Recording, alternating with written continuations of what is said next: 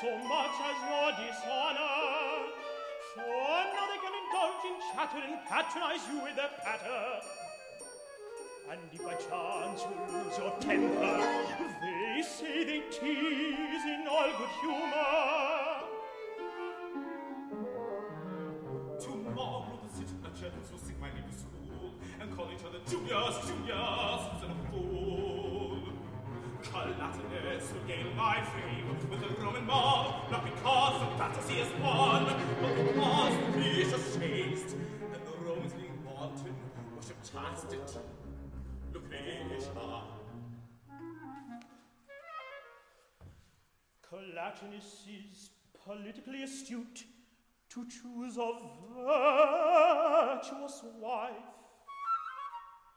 Collatinus shines brighter on Lucretia's fame.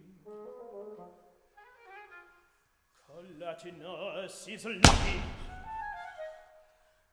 very lucky. Oh,